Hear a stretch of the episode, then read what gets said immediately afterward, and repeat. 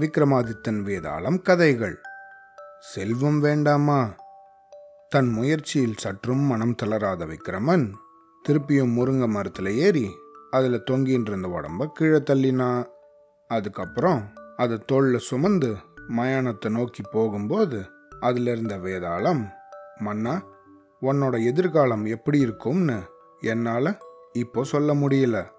ஏன்னா நீயும் ராமநாதனை போல இருந்தா ரொம்பவும் கஷ்டப்பட்டு அடைஞ்சதெல்லாம் கை நழுவ விட்டுடுவ.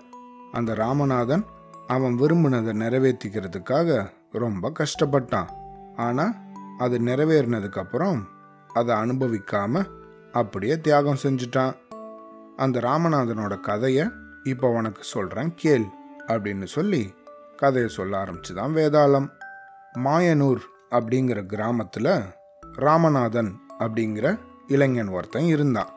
ஒரு நாள் கிராமத்துக்கு வருகை தந்த சாமியார் ஒருத்தர் அவனோட கைரேகையை பார்த்துட்டு அதிர்ஷ்டம் ஒன்றை தேடி வரும் அப்படின்னு சொன்னாராம்.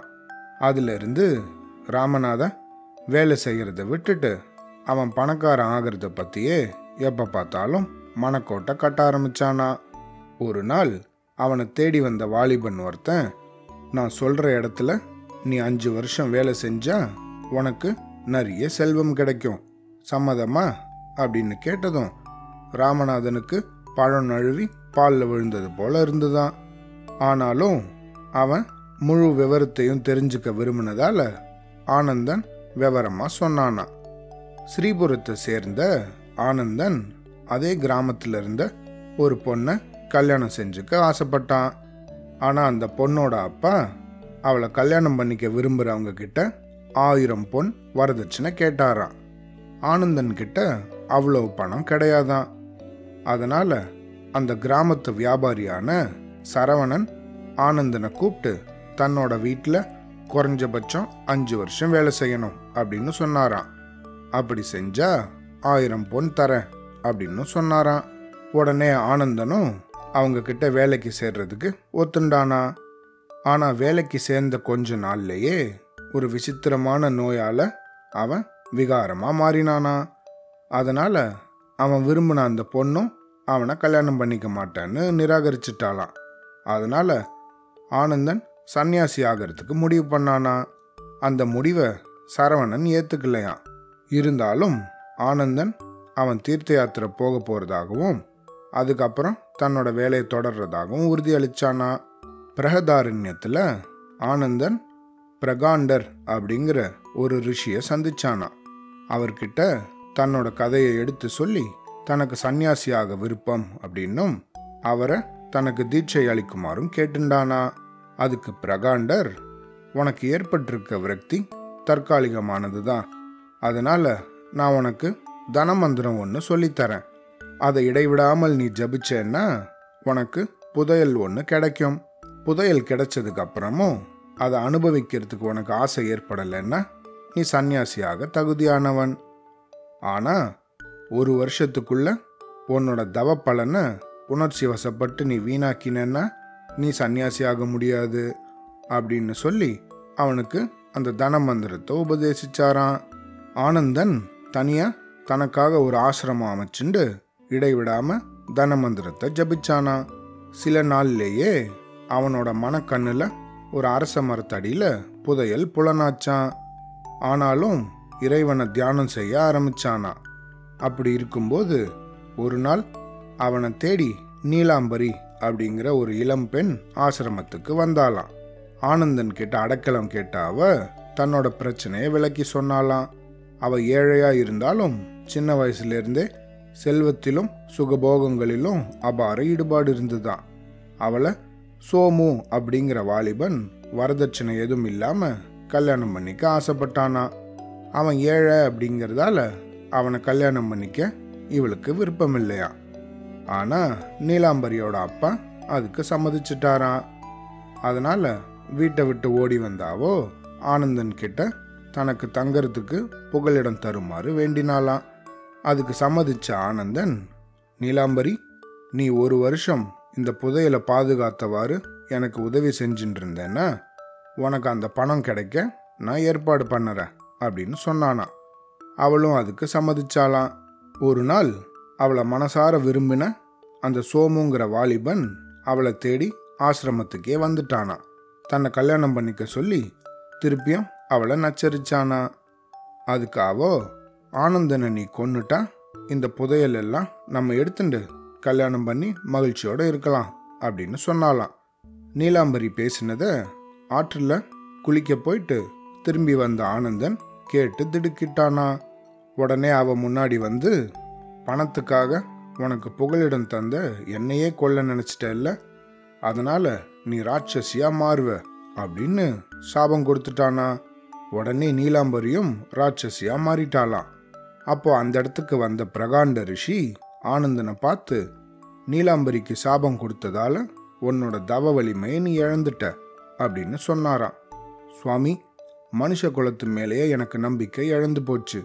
என்ன உடனே சன்னியாசியா மாத்துங்க அப்படின்னு ஆனந்தன் வேண்டினானா. அப்போ சரவணனுக்கு நீ கொடுத்த வாக்கு என்ன ஆகிறது? உனக்கு பதிலாக வேற யாரையாவது அவங்கிட்ட வேலைக்கு சேர்த்து வை. உன்னால சாபமிடப்பட்ட நீலாம்பரிக்கு சாப விமோச்சனம் கொடு. அதுக்கப்புறமா சந்நியாசத்தை பத்தி யோசிக்கலாம் அப்படின்னு சொன்னாராம் அந்த ரிஷி. நீங்க எனக்கு கொஞ்சம் உதவி பண்ணக்கூடாதா? அப்படின்னு ஆனந்தன் வேண்ட. அவர் பணத்து மேலே இருந்த ஆசையினால தான் நீலாம்பரி ஒன்றை கொலை செய்யவும் துணிஞ்சா. அதே பணத்தை துச்சமாக கருதி எவன் ஒருத்தன் தியாகம் செய்கிறானோ அவன் மூலமாக நீலாம்பரிக்கு விமோச்சனம் கிடைக்கும். உன்னோட கடமையும் முழுமையடையும் அப்படின்னு சொன்னாராம். இந்த கதையெல்லாம் விளக்கமாக சொன்னதுக்கப்புறமா ராமநாதனை சரவணன்கிட்ட கூட்டின்னு போகிறதுக்கு தான் தான் வந்திருக்கேன் அப்படின்னு ஆனந்தன் சொன்னானா. இதை கேட்டதும் ராமநாதன் ரொம்பவும் உற்சாகத்தோட சரவணன் கிட்ட வேலைக்கு சேர்ந்தானா. அதுக்கப்புறமா தான் அவனுக்கு அந்த வீட்டில் வேலை செய்யறது எவ்வளோ கஷ்டம் அப்படின்றது புரிஞ்சுதான். ஒரு நாள் எஜமானி இந்த கிராமத்தில் சந்திரா அப்படிங்கிற சமையல்காரி ஒருத்தி இருக்கா. அவள் ரொம்ப பிரமாதமாக சமைப்பா. அவளை எப்படியாவது இங்கே சமையல் செய்கிறதுக்கு கூட்டிண்டு வா.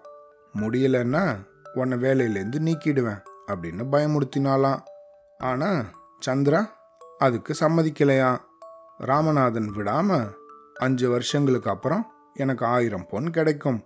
அதை உன் கூட நான் பகிர்ந்துக்கிறேன். தயவு செஞ்சு எனக்கு உதவி செய் அப்படின்னு கெஞ்சினானா. அவனை கண்டு இறக்கமுற்ற சந்திரா எனக்கு உன்னோட பணம் தேவையில்லை. உன்னோட நிலைமை பரிதாபமா இருக்கிறதால உனக்கு உதவி செய்ய ஒத்துக்கிறேன் அப்படின்னு சொன்னாலாம் அவன் கூட சரவணன் வீட்டுக்கு வந்து சமையல் வேலை மட்டும் இல்லாமல் மற்ற எல்லா வீட்டு வேலைகள்லையும் ராமநாதன் கூட தோளோடு தோள் நின்று உதவி செஞ்சாலாம்.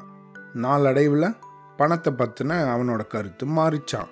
அவன் தன் வாழ்க்கையில் சந்திராவை தன்னோட துணைவியாக அடைஞ்சா அதுவே பெரிய பொக்கிஷம் அப்படின்னு நினைக்க ஆரம்பிச்சானா.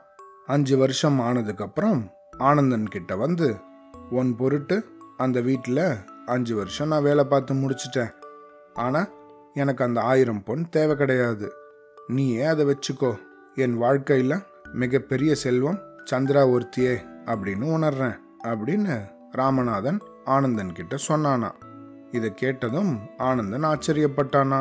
அந்த சமயம் அங்கே வந்த பிரகாண்ட ரிஷி ராமநாதனை மனதார வாழ்த்தினாராம் நீலாம்பரியும் அந்த கணத்திலேயே சாப விமோச்சனம் பெற்று சுய உருவத்தை அடைஞ்சாலாம் இந்த இடத்துல கதையை நிறுத்தின வேதாளம் விக்ரமனை பார்த்து மன்னா பணம் வேணும் அப்படின்னு ராமநாதன் அஞ்சு வருஷமாக சரவணன் வீட்டில் ரொம்ப கஷ்டப்பட்டு வேலை பார்த்ததுக்கப்புறம் கடைசியில் அந்த ஆயிரம் பொண்ணையும் வேண்டாம் அப்படின்னு தியாகம் செஞ்சது. ஏன்?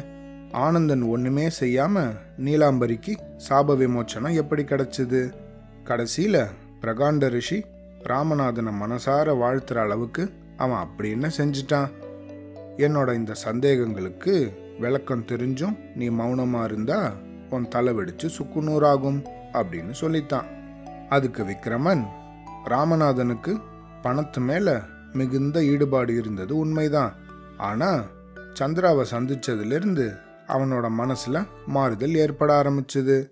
அவன் கொடுக்கறதா இருந்த பணத்தை நிராகரிச்சுட்டு தன் மேல இருக்கிற இறக்கம் காரணமா அவனுக்கு உதவி செய்யறதுக்கு வந்த சந்திராவை பார்த்ததும் அவனுக்கு பணத்து மேலே இருந்த மோகம் குறைஞ்சுது.